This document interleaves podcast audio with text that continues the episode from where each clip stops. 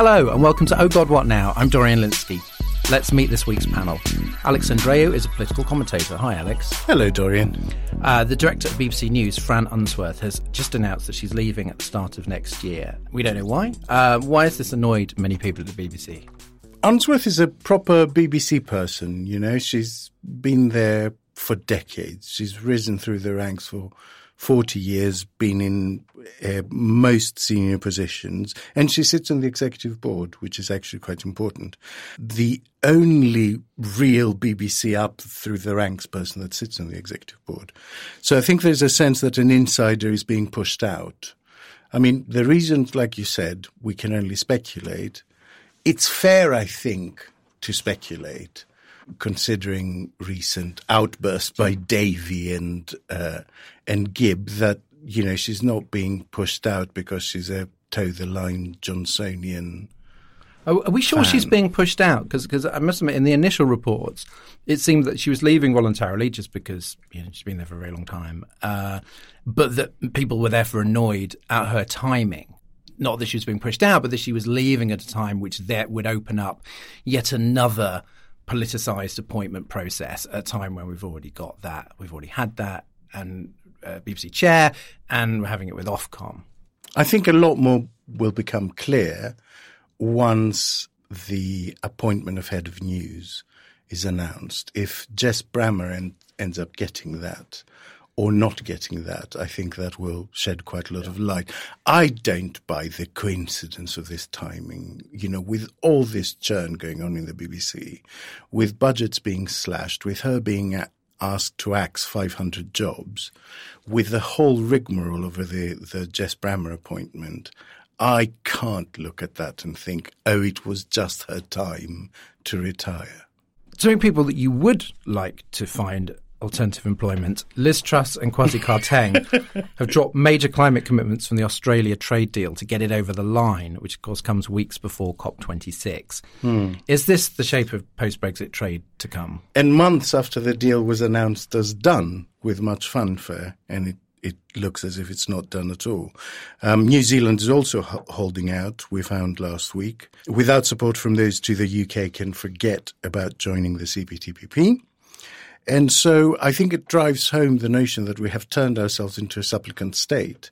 Not only have we lost the clout conferred to us by being part of the EU, but we now are so desperate for quick deals, for wins for the Brexit side of the government, that we are a supplicant state to even much smaller economies. I mean, it's astonishing.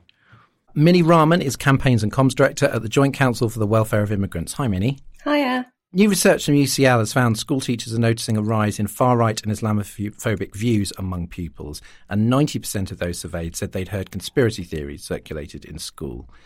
Do you think this is coming mostly from parents or peers? At least, What's your instinct? I don't think it's either or because information flows, doesn't it? I mean, I remember I read somewhere that schooling can have more of an impact on your personality than your family can because you spend so much more time with your peers in your adolescence, especially. I mean, that might also be a conspiracy theory because I can't remember the, the source, but that's something that I've heard. And I think the thing is, conspiracy theories have always circulated. They're not a new phenomenon. And I'm sure we can all remember some kind of conspiracy theory from when we were children. But I think the difference here is access to information and the ability to discern whether what you're reading or not is true. And we've all talked about before on this podcast how hard it is for, for even adults to determine whether or not they're reading something that is from a, a, correct source and then add on top of that the fact that that you're a child. And then when it comes to the kind of the far right you know then you have the additional layer of, or additional problem that some of what you do read, even when it isn't a conspiracy, and even in you know, reputable sources, reiterates those narratives from the far right. So it's kind of like a double assault, I think. Um, and there's no provision to counter the spread of misinformation in the Tories' election bill, which is currently in Parliament for its second reading. Do you think the government is just still failing to uh, to take this seriously? Well, yeah, I would say so. I mean, I think that misinformation is important for a populist government in a lot of ways. You know, you don't want people to know the facts or the details because that might destabilize your ability to, to retain power. I mean, the whole point of the election bill is to rig the polls. And the way in which they're doing that is by purposefully spreading misinformation about election fraud. So I don't think you can really expect a government relying on misinformation to also tackle it properly. um, our guest this week, I don't know why I'm laughing, it's awful. Um, our guest this week is a former political advisor to the Labour Party and the former Prime Minister of Australia. He's now a senior advisor at the comms agency BCW and a regular guest on the Institute for Government's podcast, Inside Briefing.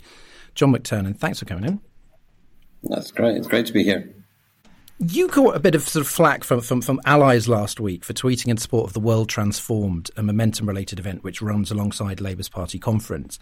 And you also said you couldn't imagine Labour gaining power without a broad church, which contains people like you, but also MPs like Nadia Whittome, Clive Lewis, and so on. Do you think this is something that a lot of people on the parties, uh, right, and, and, and indeed parts of the centre, just sort of cannot cannot stomach? So obviously, the, the Labour Party doesn't really have a right wing. It used to. The old industrial right, uh, the AEU, they don't really exist anymore. There's a, there's a handful of people really. The, the Labour Party's got centre left uh, and further left members, and the truth is, in the UK, to win in the first past the post election, you need to unite the centre left progressive forces. There may be people who think they'd rather not have um, me in the Labour Party, and there may be people who think they'd rather not have Nadia Whittome in the Labour Party. But those people are probably uh, in their 60s and 70s with final salary pensions, owning their own homes, which they bought in the 70s and 80s, people who face absolutely no problem in life. The point of the Labour Party is to make changes. To make changes, you need a couple of things. One is you need to win an election, and the other one is you need to have ideas. My worry about the Labour Party in its current uh, internal formation is that there are people who want to seek out energy and new ideas and new people with the only the purpose of crushing them. Uh, it's as if having new ideas and energy is an affront to the lazy thinking uh, of some people in the party. And the truth is, I don't agree with everything uh, that's going to be discussed at the World Transformed, but I also think that to say that everybody who goes to the World Transformed is the same as Ken Loach is a form of insanity. Mm-hmm. On this week's show, Boris Johnson is banking on national insurance rises to fund social care. Will it work? Will he have a smoother ride than Theresa May and her dementia tax? And as the 20th anniversary of 9 11 approaches, we'll discuss where we were, how we felt, and how the attacks have shaped the UK over the last two decades. Plus, on the extra bit for Patreon backers, new research shows how pro Kremlin trolls flood Western media sites. We'll be talking about our experiences in the land of the trolls. And remember, if you're enjoying the podcast, you could do us a big favor by heading to Apple Podcasts, giving us a five star rating in a mere second, and maybe a review too, if you have time. Apple pushes podcasts based on the reviews and ratings, so this is a great way to help the podcast. Another one is to support us on Patreon. Search Patreon Oh God What Now to find out about early ad free episodes, merchandise, priority live show tickets, and exclusives like our new weekly spin off Oh God What Else. And thanks to our friends at Aston Microphones who've helped kit out the Oh God What Now studio with some of their excellent spirit mics, which look like Transformers faces. you can now hear our high quality squabbling in even higher definition, which is a bonus for everyone. if you're a budding podcaster and want to kit yourself out, visit astonmics.com. First this week, on Tuesday, Boris Johnson announced a 1.25 percentage point rise in national insurance contributions, i.e., a 10% increase, due to begin in April next year. The so called Health and Social Care Levy will apparently raise £36 billion over the next three years. The plans also place a lifetime cap of £86,000 on the amount people will have to spend on their care, and anyone with less than £20,000 in assets will get their care for free. Alex, there's a lot to talk about. Um, the usual suspects are claiming that this makes Sunak a left wing chancellor. um, nobody on the left thinks that. Um, but I mean, are there some Tories who are just enraged by any tax tax rises who, who do think that perhaps he is a dangerous socialist? Sunak's about as left wing as I'm an introvert, I think. Um, no, he's not a left wing chancellor, and the rates are not the thing. And one of the uh, aspects of this debate that's being lost is that the rates are not the thing. The complexity is the thing. Because what this does is adds a fourth layer of tax onto people's pay packet. It's now the NHS, the health and care levy, it will be called. It is complexity that favors the wealthiest. Always. A true left wing chancellor, the best thing they could possibly do is come in and simplify the tax system so that it's transparent and straightforward and everyone can see what everyone is paying in tax. The real subversion of the tax system is to keep adding these layers and keep projecting that, well, look, the richest 14%, I think the government was saying today, the richest 14% will be paying half of it.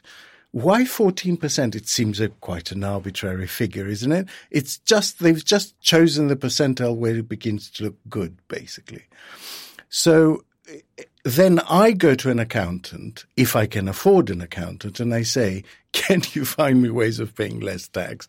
And of course they can, because the more complex a system there is, the easier it is to evade that tax. It's as simple as that. Uh, and with this one, national insurance is only uh, only goes up according to income up to fifty thousand pounds, then it mm. plateaus. So that helps the relatively well off, uh, as does the eighty six thousand pound cap. Many people, of course, will not be in a position to spend anywhere near that. Um, there's also something that the increase does cover shared dividends, does apply to working pensioners. These were tagged on, by the way, yes. on, literally on the eleventh hour because they were getting so much um, flag for it. They tagged on these things. They're, they're nothing. They're trinkets. They raise almost no money whatsoever. Johnson keeps referring to the Institute for Fiscal Studies, saying that national insurance is a, pro- a progressive tax.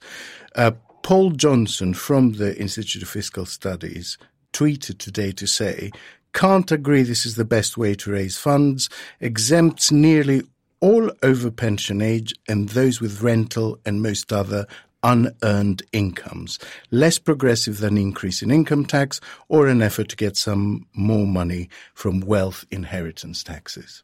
One thing that struck me, and it did actually surprise me, is that 50% of social care users are under 65. And of course, a lot of young people paying this may feel that they're sort of funding, funding people older than their mm, parents, mm, mm. you know, um, and feeling that money's being taken from them. I mean, should it be clearer that this just isn't about old age, like what social care means? Because I think people do tend to think of care homes. I think it's useful to frame it as actually a levy that favors the wealthier over the poorer.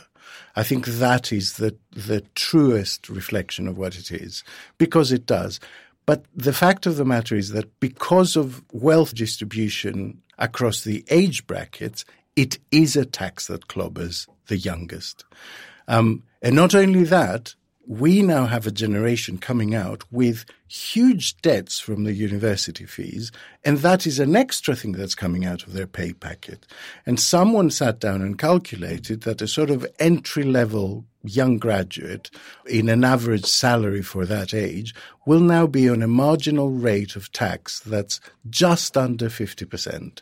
So we can try and dress it up as something that doesn't exclusively clobber the youngest because it doesn't exclusively clobber the youngest, but it does clobber the youngest, just not exclusively.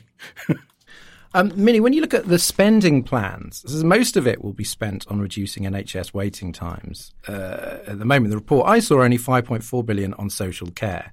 So, is this a phony fix? Is this is this being missold? Yeah, I mean, I think it, it's quite classic misdirection. Now, obviously, I don't agree with the method of raising the money, but 5.4 billion will go some way to fixing some of the problems. But as Alex said, you know, the thing with social care is that most people don't understand how it works. They don't know what it includes. I mean, maybe there's some understanding in the population now after the pandemic that a lot more people have vulnerabilities that, you know, might need speci- have specific caring needs. But particularly they find it difficult to understand that there is a whole problem that exists outside of the NHS that won't be resolved by investing in the NHS unless you're going to take quite radical steps. So I personally would support an NHS style funding system for social care or to bring social care more firmly into the NHS, which would obviously cost more than 5.4 billion. And I'm not going to pretend that I know how to fund that. But even with a, a, a less brave approach, and keeping them separate, the funding still needs to grapple with things like staff shortages, health inequalities, and access to services. And I think the King's Fund estimated in 2019 that you would need nearly £8 billion just to provide the same access to services as in 2010. So it's really not even touching the tip of the iceberg. So is this just the first tax hike, I suppose, the toe in the water? Because if it doesn't solve it, then there's going to have to be another one, maybe in the next parliament.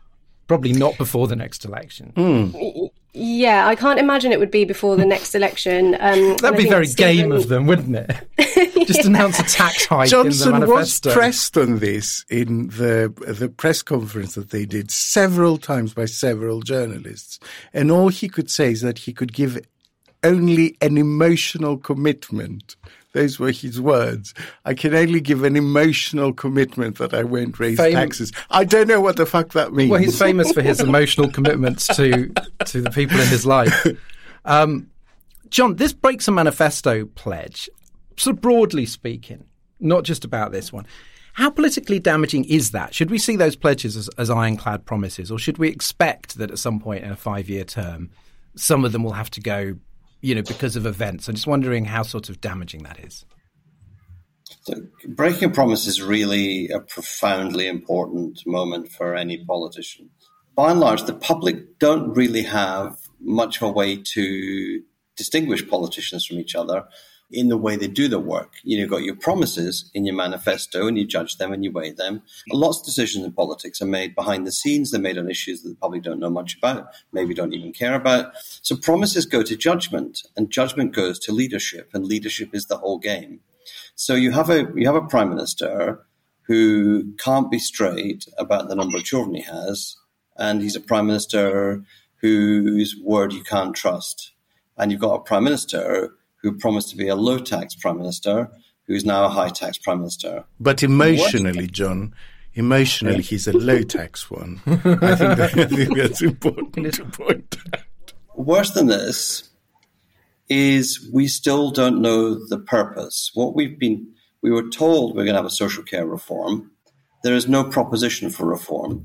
There's a proposition to spend two and a half billion pounds stopping people paying. So that's not new money and another 3 billion over the next 3 years will be extra money into the system. Social care is about quality and it's about skills and it's about workforce and it's about agency and autonomy and dignity uh, for users, for carers, for the families. And none of those have been touched upon. It's as if the government have no plan for that. And actually, that's the trap that everybody commenting on this has fallen into. No one's actually said what is social care at the moment, what needs to be changed. Um, and at the moment, social care, uh, I, I, strongly believe social care should not be wrapped up into the National Health Service.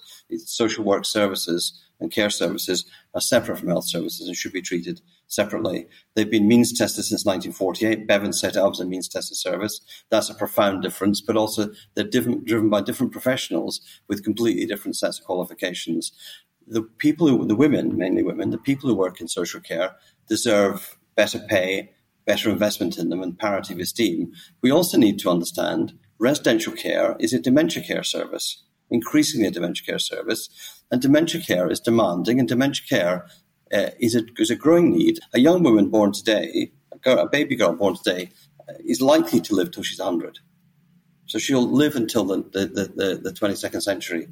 But she also has a one in two chance of dementia because your chance of dementia grows uh, as, your, as your age goes up. That's part of the new welfare state we're building is dementia care, the care for the old old. And we've been down this rabbit hole about who's paying and how and how. That for me is the poverty of the debate, the success of the government framing at the moment, but um, the polls before the policy was announced looked okay for the Tories. The polls, the instant polls today suggest that the public don't actually aren't actually that happy with this. And so the reason why Boris Johnson said he's emotionally still a low tax kind of guy is he understands the power of breaking a promise, and that is breaking an emotional bond. He's got to try to reforge an emotional bond to, in some way to kind of close the circle on, on breaking the promise. So, John, when we've discussed Boris Johnson on the podcast before, um, we often come up with this idea that there's just a sort of impunity, and that you get this in focus groups sometimes that just sort of his his his dishonesty is factored in. But, you, but you're saying that this is actually different, and that you cannot just sort of break a pledge and offer a shoddy plan and then just kind of sort of sail on. So, political reputation it goes in the same way that um, that character in Hemingway says you know, how do you go bankrupt? Two ways gradually, then rapidly. Political reputation goes gradually and then it collapses. So there's a lot of, being banked on the fact uh, that things are priced in. And the truth is, things are priced in in politics until they're not. And when they're not, they go. That is the problem that Johnson has. So the, the question is uh, all chancers chance, right? All chances will take a chance. And whether it's in the, the uh, we've I've got friends who are. People who are if they get away with it once, they try it a second time. Most people, they get away with it once, get really scared and never do it again. So, like, this is the the, the, the character of the character of the prime minister is somebody who has chanced his arm all the way to the top. Why would he change now he's at the top? He's not going to change. The question is, will the public's perception of him change? And the thing is, he wants to be Churchill. And I always say uh, to journalists, to colleagues in politics, the thing about Churchill is Churchill made one call in his career completely correct. He decided alone in his class, alone in his party, there was no deal to be done with Mr. Hitler. And then he beat him in the Second World War. And then the voters said, thank you and good night. So this is the issue. Nobody ever in politics gets thanked for, for what they did. And the Boris thing is, he thinks he can be thanked for words, not actions. Not just, not even thanked for his actions, thanked for how he talks, what he says. And in this case, he, you know, he promises leveling up, and he is now going to level down incomes for everybody on universal credit, a thousand pounds uh, a year. There's nobody in the country, not even highest earners in the country, who wouldn't miss a thousand pounds a year if it's taken from them thousand pounds a year is really chunky, a really chunky piece of money. This is the issue. The words contrast with actions. Levelling up is actually leading to levelling down. This attempt to solve the NHS crisis, do we think waiting lists will be lower or will be ended by the end of this parliament? Clearly, the government don't think that because the ministers are forbidden from promising that. So we have a, a tax hike that's real, a broken promise that's real, two broken promises because the, the pension triple, triple lock was broken this year, two broken promises are real to freeze finance that may not produce a result. And if that doesn't happen, and there is a winter crisis, and there is continuing problem with the NHS, they've accepted there are problems with the NHS. Once you open that box, you own the NHS problems. And I think this is a big gamble, a really big gamble. You mentioned this is a system that needs a dramatic rethink. Um, obviously, it's become a lot more of an issue uh, over the 11 years since Labour left office. How much did it factor into into Labour's thinking when you know under Blair and Brown?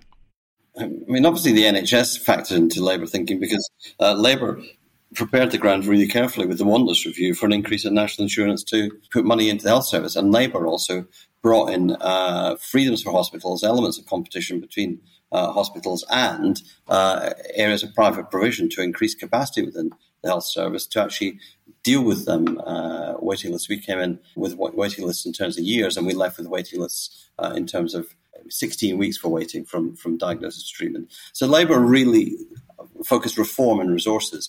We have here resources with no reform. That is a uh, major problem. In terms of social care, Labour got around to social care. Labour did create the General Social Services Council. Labour kept money going into local government, expanded the amount of money in public services. That's one of the issues with social care. It's been starved.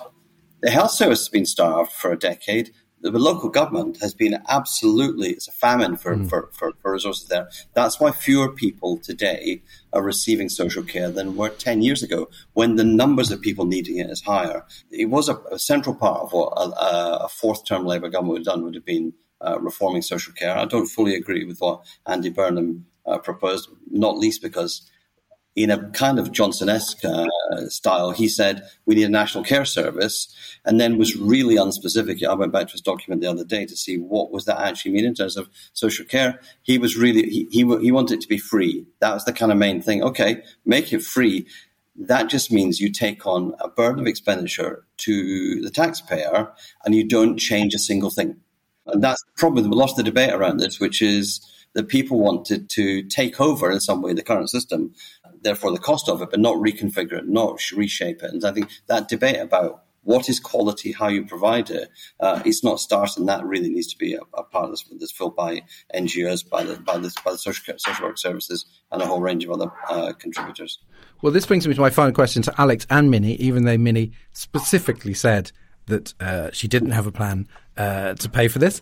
Um, Starmer has focused on the broken pledge, the regressive nature of the taxation, but people have pointed out that Labour should have its own plan to pay for social care. Where would either of you like to get the money from? I mean, I just think no focus on regressive taxation. Like taxation has to be progressive and there has to be tax reform and that's the only way that you can pay for stuff. that's a very vague answer because I'm not completely It's a very accurate answer. would we like a, would you like a, a wealth tax levy? I would like to see inheritance taxed more strongly. I think it's a real blight on this country, actually. This capacity to pass on wealth that is unearned and largely untaxed, uh, I think it, simply exacerbates uh, um, inequalities that are already there. I mean, if you look at these slates of measures comparing north to south, an MP stood up and said something that I hadn't fully thought about, but it, it is unarguable that if you set the limit at £86,000, you know, for someone in a northern town where the average price of a house is 150 grand, and someone in a, you know, in a southern, southeast town where the average uh, value of a house is 450 grand, you're not fucking leaving them with the same mm. amount of money, are you? You're, you're taking 86 grand from each of them, potentially, and leaving one of them with 60 grand left and another one with 460 grand left. That isn't fairness. But, but you've also got, you've also got to consider that the eighty six thousand pound figure has been deliberately chosen as a cruel trick because it's eighty six thousand pounds on the care costs, not the accommodation costs or the food costs. Mm. So not the full thousand and a half pounds you spend you spend a week uh, in a care home, a proportion of that. And that actually means it will take, you know, it, given the, the, most people will not reach the eighty-six thousand pound limit in my in, in, in, my guesstimate. So actually, people are believing that they'll get free care, which they won't get. Um, and so there's a bit of this which is a bit of a contrick. And I, I, I take I take what you're saying about the, the, the wealth assets, but you, you, again, it's dri- being driven down a particular rabbit hole. We need to stand back and go: Should we be taxing work or taxing wealth? And if we think we should be building a modern welfare state by taxing wealth more, because if you look at the way that, that um, when I started working in, in the, I first part of the 70s, national insurance was 5.75%. It's now, I've got a variety of levels, but it's, it's rising uh, to over 13, 13 pence in the pound. That's a substantial shift onto that element of it. Income tax has fallen, and taxes in other areas, uh, such as housing, where wealth has accrued unearned, so the debate needs to be about how do we capture the value uh, of housing. And is some of that going to be through a reform of local government finance, which would be fairer if local if local councils are going to be providing social care services? Uh, but that goes to the power of local authorities as well as the voice and the vocal, the vocal, the, you know, the vocal voice uh, of homeowners, and the kind of political settlement we're ending up with, which is a debt burden for young people, where it's almost certain that the comprehensive spending review and the, and the, following budget are going to lower the income level at which you start having to pay back your student loans. So that'll be another tax hike for young people.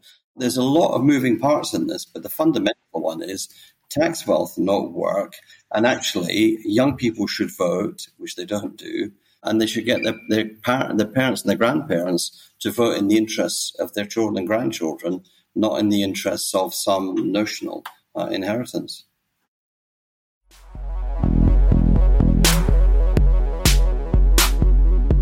Next, this Saturday marks 20 years since the September the 11th attacks, and we are still living with some of the consequences. I uh, want to start by asking everyone to sort of briefly sort of share their memories. Minnie, do you remember where you were and what you initially thought?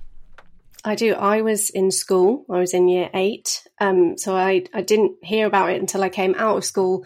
And my mum had actually had some kind of knee surgery. So she was at home and was watching the news as it was all happening live. So I kind of got a second hand account from her.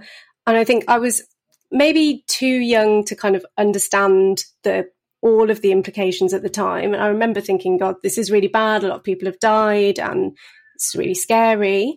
But what I do vividly remember is that a lot of people in my community were telling each other, be careful, don't go outside, especially know, if you wear a scarf. And there was a definite sense of kind of fear in the Islamic community. And obviously, Birmingham is quite diverse, and I don't think I necessarily felt any direct impacts, didn't experience any kind of racism, but I do know a lot of stories anecdotally around that time, which is the kind of biggest takeaway for me. I mean, and obviously, Islamophobia existed before then, and there are different components to it. How I mean, it's very difficult to do the counterfactual here, but how, how much of a part do you think um, 9-11 and its aftermath sort of plays? Yeah, I mean, I think you can definitely tie the roots of the current version of Islamophobia to um, 9-11. What I have read or been told about uh, is prior to 9-11, the racism was in a way much more uh, simple. It was more to do with kind of the directly the color of your skin and to do with difference and misunderstanding. And in terms of kind of integration. I don't really like that phrase, but in terms of integration, we were a lot closer to the acceptance of an existing British Muslim population that actually belonged here. And after 9 11, you had a population, the, the general population, that was basically told be afraid of Muslims, be wary, look for suspicious behavior, which was based on stereotypical identifiers. And at the same time, you also had the state increasingly policing the Muslim population, which fed into this kind of loop of mistrust and fear. And the, the idea that Muslims just don't have a place, don't belong here, can be removed from here. And then I think after that, you know, the slurs and the violence kind of changed, calling a Muslim a terrorist or insinuating that the religion is inherently violent or cruel is now an established form of racism that exists outside of skin color. And I think the roots are basically there. Alex, what are your memories? Um, I was working at the Office of Fair Trading at the time. We had a big uh, press release coming up. I don't even remember what it was for, but we were upstairs in the press office and it had this sort of glass meeting room in the middle of the press office. And the wall behind me was uh, filled with massive flat screens that had all the news feeds on you have to remember how unusual mm. those big flat screens were at the time, never mind a whole wall of them. And suddenly the color drained from the face of everyone that was sitting on the other side of the table who could see the flat screens out of the glass. And we all turned around. And so that they were all showing the same footage of the, the tower, smoke billowing from the tower. And time compressed weirdly. I don't know how much time went by, but as we were watching and more and more people started gathering in the press suite because it had the screens and the news, um, the second plane flew into the other tower. And it was, I think, at that point that everyone knew that it, this wasn't some horrible accident. John, what were you doing? I was um, attending a meeting of the Scottish Cabinet. Scottish Government cabinet. I was uh, head of policy for the Scottish Government at the time, and I actually that morning picked up keys to a new house I was moving into um, in Edinburgh with my family. I walked along Queen Street. I turned up at the Bute House in Charlotte Square for the for the meeting of the Scottish Cabinet. Then we found out the plane had flown into the, the Twin Towers. So I actually spent I didn't attend cabinet that day. I spent the I spent a lot of time drafting the words for the motion that the Scottish Parliament passed. Uh, that day in, in, in marking the uh, passing commiserations, obviously, from the Scottish Parliament and marking the uh, the act of the act of terror. And and how quickly did the government grasp some of the implications, like the fact that there would be military uh, action taken by by the US? Like, obviously, everybody was just shocked on a human level, but like how quickly were people processing like what this could mean uh, politically? So the, the, Scottish government obviously aren't involved in, in foreign affairs, but it was obvious from uh, colleagues in Number Ten this was going to be an invocation of the Article Five, uh, the NATO treaty. Therefore, uh, NATO troops would be involved because once George Bush made uh, he, President Bush made the speech where he said that they'll, they will seek out the terrorists, they seek out the, and the, those who harbored terrorists would be the enemy. Then it was very clear, and I think I don't know what we knew about what the implications were in terms mm. of hmm. where British troops would be going alongside NATO troops. We knew there would be military action uh, arising from this because this was, and then obviously there's the Tony Blair spoke to the uh, the TUC um, uh, he had to rip up his speeches and write, write a completely new one. And so the, the fact that politics were, was changing, the you know the symbol of globalization, the seven four seven being flown into another symbol of globalization, the twin towers, something world historical was happening, and so no, nothing was going to be the same after that. I remember very clearly sort of stages of, of sort of comprehension because I was meant to be. I was at the Mercury Music Prize mm. where they were setting up, and I was meant to be interviewing super furry animals, and I was mm. waiting for them downstairs, and a security guard just mentioned, "Oh, a plane's flown into the Twin Towers," and I remember him just going, "Bloody American pilots," you know, just like mm. it was an accident. And then because of various things like no phone signal and waiting for the interview, I was sort of downstairs and out of it for the second plane and the collapse until basically I heard it collapse. Then went up and sort of saw the aftermath in the hotel bar. Everybody was stunned. And so the, the lack of comprehension, like the fact that the first plane, people didn't go, oh, it's an attack. It's like, oh, it's a terrible accident. And I wondered whether Minnie, I mean, you, you are old enough to remember it. And I think there are, there are people, obviously, who, who aren't. Frighteningly young people out there on the streets. Um, and I think perhaps in order to understand what happened next, you need to appreciate just how shocking and unprecedented it was. Things like, I remember it being reported where Flight 93 was headed, mm. you know, Capitol or, or, or the White House. Mm.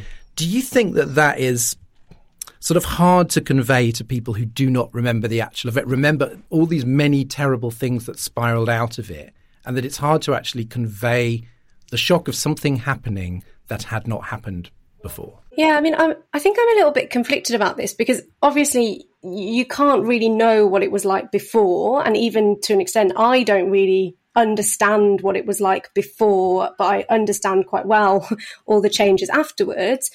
I think 9 11 is just so unbelievably well documented in the way that other terrorist attacks or even other atrocities are just not documented. You know, it's covered so heavily in, in pop culture, in film, in pretty much every form of media and art. You know, there was a recent um, series on Amazon. There's a brand new film on Netflix.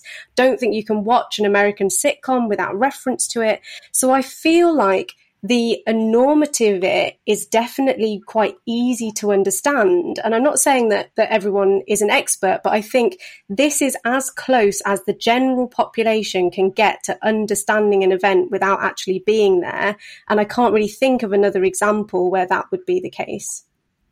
John, I mean, there's so much to talk about without getting into. I mean, obviously, Iraq is a whole other discussion, really. Do, do you feel that? I mean, obviously, Blair at the time felt that he was felt that he was rising to the occasion, felt that he was he was doing the right thing. How, and then other things happened.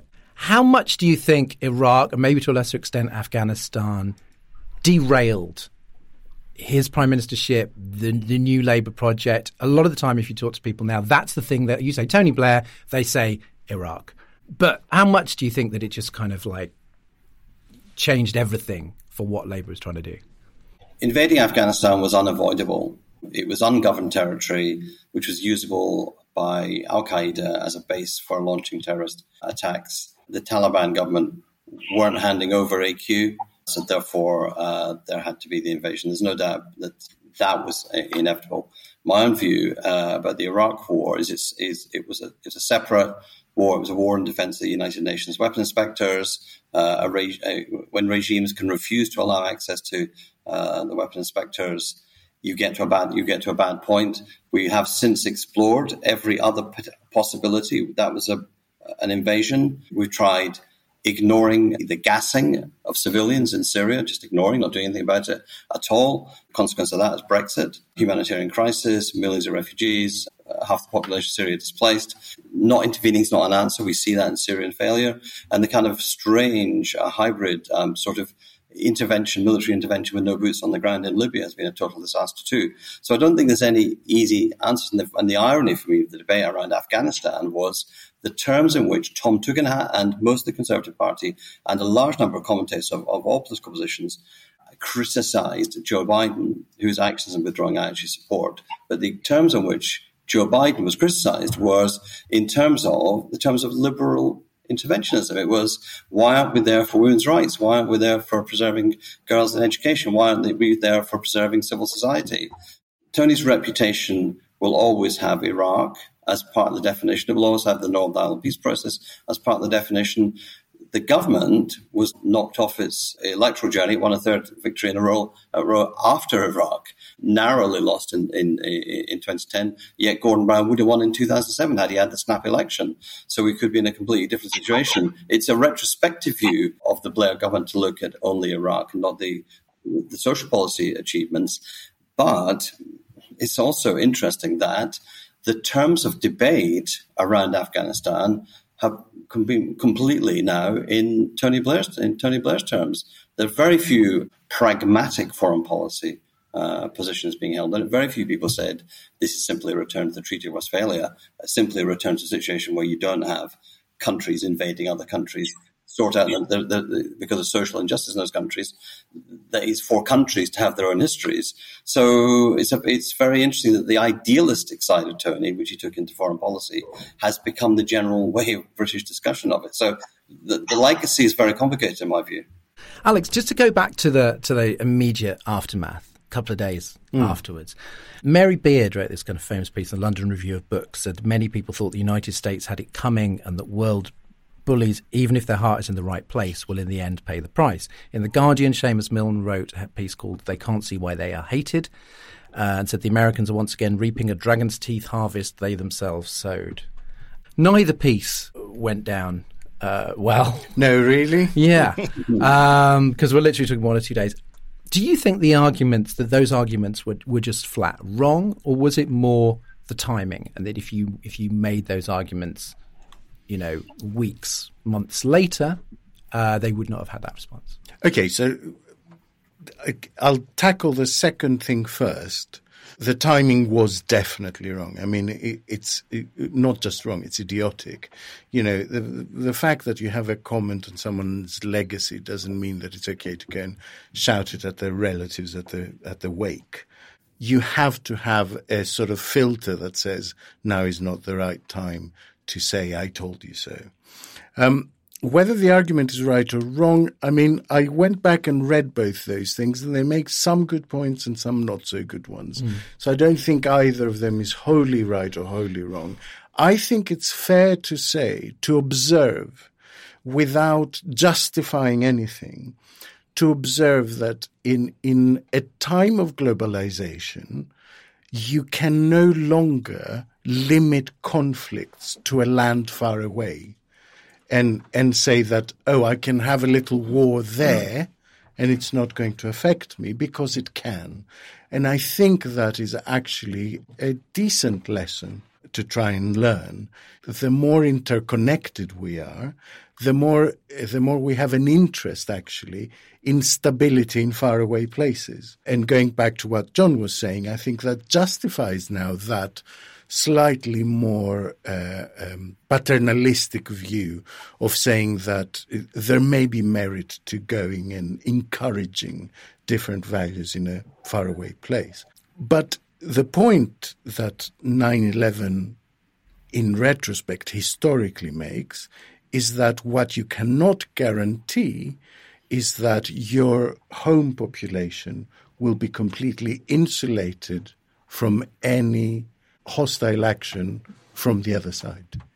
It's it's rather complicated. I looked up uh, the motives, the Bin Laden's expressed motives, mm. which do which include the ones that perhaps Seamus Milne would notice, objecting to troops stationed in Saudi Arabia. Also includes the creation of Israel, which must be erased, and immoral acts of fornication, homosexuality, intoxicants, gambling, and trading with interest. Oh, well, we like those. So there was a range of motives, and I suppose that was my problem. That there is a, there is a there is a sense that uh, from an anti-war position, one one chooses the motives that one can understand. Yes, absolutely. The mistreatment, the sense of injustice. But that's been a pattern and not since. the kind of theocratic. Yeah, but that's been a pattern ever since. We've discussed it on this podcast many, many times. How global events come along and suddenly they seem to vindicate precisely the view of every columnist that had written about anything loosely related to them. It's, it's because you're only looking at a tiny sliver of the issue that justifies your argument. But, you know, it was big. I mean, for a man that, for a young man that looked like I did in London at the time, let me tell you, it was fucking big. I was stopped at every tube station, if I was holding a gym bag, I was searched. And, and after 7 7, and after uh, uh, Jean Charles de Menezes as well, who basically got shot several times in the head just for looking a bit swarthy, it was a very different world in which to live, where I expected to be taken to the back room of, uh, you know, a border force when I arrived at any country. And so it changed everything. But equally, after 7 7, the number of uh, informants, sources, security service sources within the Muslim community in Britain increased fivefold. So there was a distinct change within the community seeking to work with security services to expose uh, the, the, the, networks of radicalization. So there were more than one thing was going on at the time. Like on de Menezes, Cressida Dick should be sacked at that point. Uh, she should never have been allowed to become a commissioner of the Metropolitan Police from that point. She shouldn't have been a police officer from that point. And that, uh, that set a pattern for her of behaviour, which which has carried right through to the extraordinary suppression of the um, uh, the, the Clapham peaceful demonstration, uh, which all of peace with uh, with that woman and her and her and her leadership. I know it's a different different subject, but the more that we talk about this, the more I realise it's basically should be like an hour long uh, special discussion.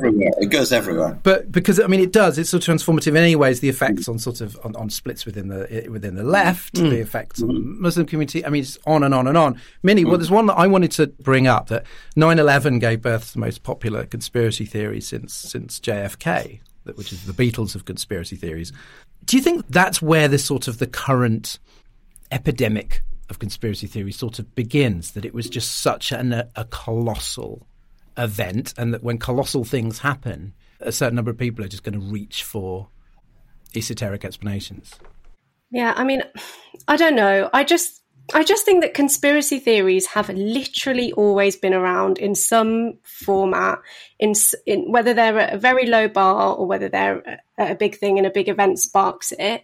I just think that the likelihood that you'll fall into some kind of conspiracy theory wormhole is much higher because of the way that we access information and because they have just a far bigger reach. I mean, if you just think about like tiny little conspiracy theories that were at school. So, for example, there was a really random conspiracy theory when I was at school that Sunny Delight was made of pig semen and so no one wanted to drink it. Like, stupid, stupid thing. I mean, it's quite possible that it wasn't vegetarian. I've never actually looked it up. But nowadays, if you had that kind of spark of a conspiracy theory, it would blow all the way up in it would grow and it would grow and people would begin to say things like you know the makers of sunny delight are working for hillary clinton and trying to exterminate the population. And it would just spread because of the way that we access information. And they can cross international borders much more easily be read by millions of more people. And it's just much harder to differentiate truth and fact. So I think it's more a product of the time that we're in rather than a product of the specific event. And it makes a really good point, of course, which is worth remembering that, that we did not have social media. Yeah. That we did not, it was not mediated through Twitter, 9 mm. 11. It was, it was through television.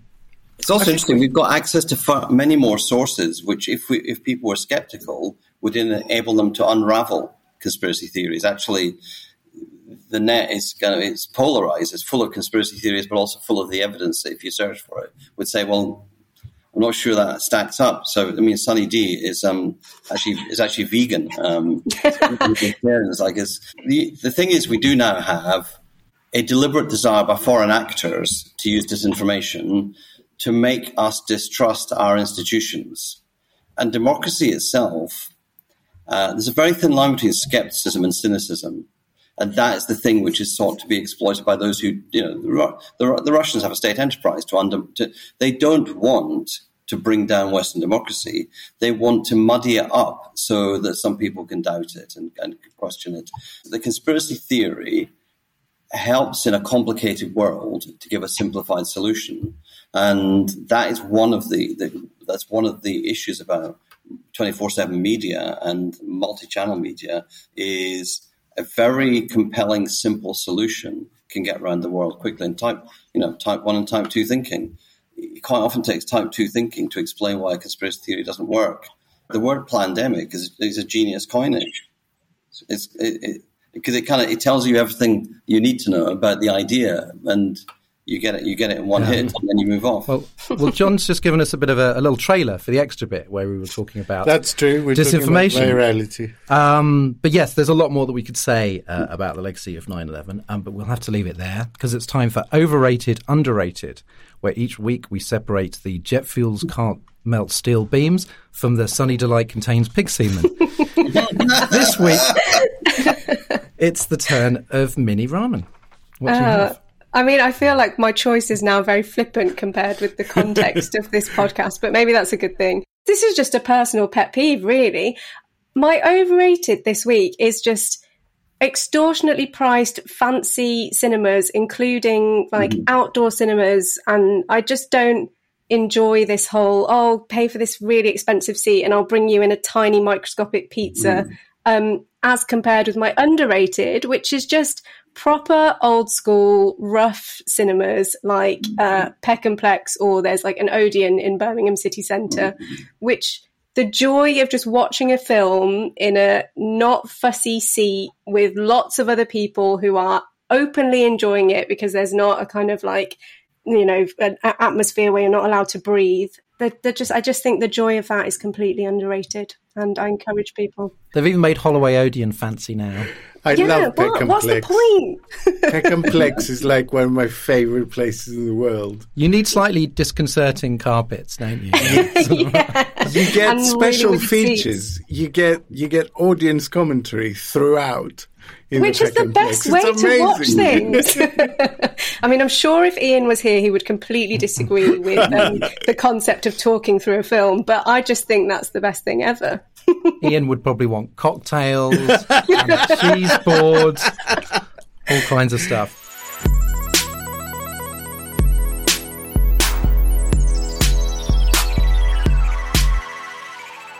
Now it's time for But Your Emails. This week, um, this keeping on the incredible levity that this podcast has descended into. Francis Clark asks, as someone who's still recovering from the excitement of ABBA returning, who would the panel like to see resurrected in perpetuity as motion captured avatars, which is like a hologrammy kind yeah, of thing? Yeah, yeah, uh, from musical politics, what would you pay to see Robin Cook or Geoffrey Howe's resignation speeches? Alex, who would you like to sort of reanimate in well, a in a purpose built London venue? Well, obviously, I'm uh, um, very in the now at the moment. So, what I would like to see is all the various versions of Boris Johnson sort of fighting with each other. You know, Boris Johnson in front of the digger, Boris Johnson driving the digger, complaining about national Flying insurance, Boris Johnson. Increasing national insurance, promising a thing, going back on the promise. It's just, he's so um, incredibly inconsistent that animating Boris Johnson from all his various periods and making him just fight it out to see which Boris Johnson survives. So the Johnsons, yes, is the band, the, the Johnson Five. yes, a sort of Hunger Games, but only with Boris Johnson. Um, John, uh, I'd love to see the Sex Pistols back together again. So, and that will have to only be done uh, virtually because they can't be in the same room with each other. And Sid, obviously, sadly, is dead. Minnie. I mean, I think I have two very different ones. Spice Girls in their full, the full cohort, obviously. Right. Posh Spice has to come back for it. And then Guns and Roses, because they would Oh. be bloody amazing if they were back together. And I, I don't know if any of them are dead. Maybe some of them are. Which is extraordinary as well. It's a tribute to American uh, health services. Cons- considerably less fun, uh, Minnie, from from the world of politics. Is there anyone you reanimate there? No, I don't want to bring anyone back or look at any of them ever again. Is my basic. Is there anyone you would? take on that? I suppose I was thinking only of politics, not music. Because music, it would be Otis Redding, Right. um, who died before I was born. So literally, no chance to see him live. From politics, I don't know. Not like I suppose I'd like to see, you know, like classic debates. Yeah. Classic debates, like you know, the Norway debate or something. I bet with holograms as opposed to those freaky animatronics that you get. They were very Yeah. popular in the eighties. There was a terrifying Canterbury Tales exhibition in Canterbury, which is re- only recently shut down. And there were these just like in the eighties, probably quite cool. Now horrifying, just lurching. Yes, it's awful, So, isn't? I Those don't- animatronics, they're so frightening. So I don't now. want animatronic Chamberlain and Churchill, but maybe a more sort of smoother, high tech version. Having having Burke or Paine back, Tom Paine or Burke back to comment on modern politics, some of that kind of intellect and austerity and acerbic wit, I think, you know, but it is yeah, seeing the old politicians back, not so much. Fair enough. And that's the show. Thank you so much to Minnie, Thanks, everyone. Alex, Thank you for having me. and our guest, John McTernan. Thank you very much for having me. It's been great fun. On the extra bit for Patreon backers, we're going troll hunting as we discuss the influx of Russian fake profiles and provocateurs on Western newspaper comment sections and social media. You'll hear a quick preview after our theme song, Demonism Monster by Cornershop, and a thanks to our latest backers.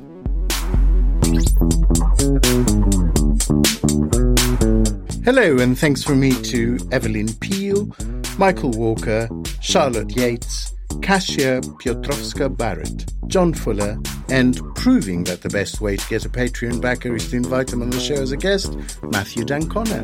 Hello from me, and a big thanks to Fred Whelan, Susan, Tim Castorina, Robin Lismore, Susie Kang, Suzanne Hart, and John. And thanks from me to Natasha House, Alex Holden, Justin Johnston Tacky, James McDade, Adam Payne, Tom Phillips, and billionaire with a secret, Bruce Wayne. Oh God, what now? was presented by Dorian Lynskey with Alex Andreou and Minnie Rahman. The producer was Andrew Harrison. The assistant producers were Jacob Archbold and Yelna Sofronievich. And audio production was by me, Alex Reese. Art direction by Mark Taylor. Oh God, what now? is a Podmasters production.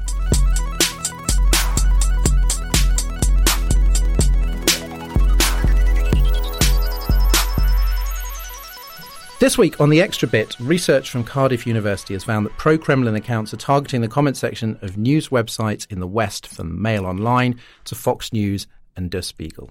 Alex, the first time I spotted, I was aware of Russians in comment sections, mm-hmm. was when I was asked to write a kind of light-hearted piece about Vladimir Putin in And someone replied in Cyrillic. tw- 2011. Do you remember when he sang Blueberry Hill? That No. amazing sang Blueberry Hill by Fats Oh, let's Domino. reanimate that. on, on Blueberry Hill. It was like a very bizarre thing. And so the Guardian went, end of the year roundup, just do something funny Right, from right. a sort of music critic. And there were lots of comments, very disapproving. And I was like, this is really weird. Like, I don't normally see this many comments. It was the mm. first time that I was aware that this was a thing. You know, obviously, 2016, we all sort of found out about it.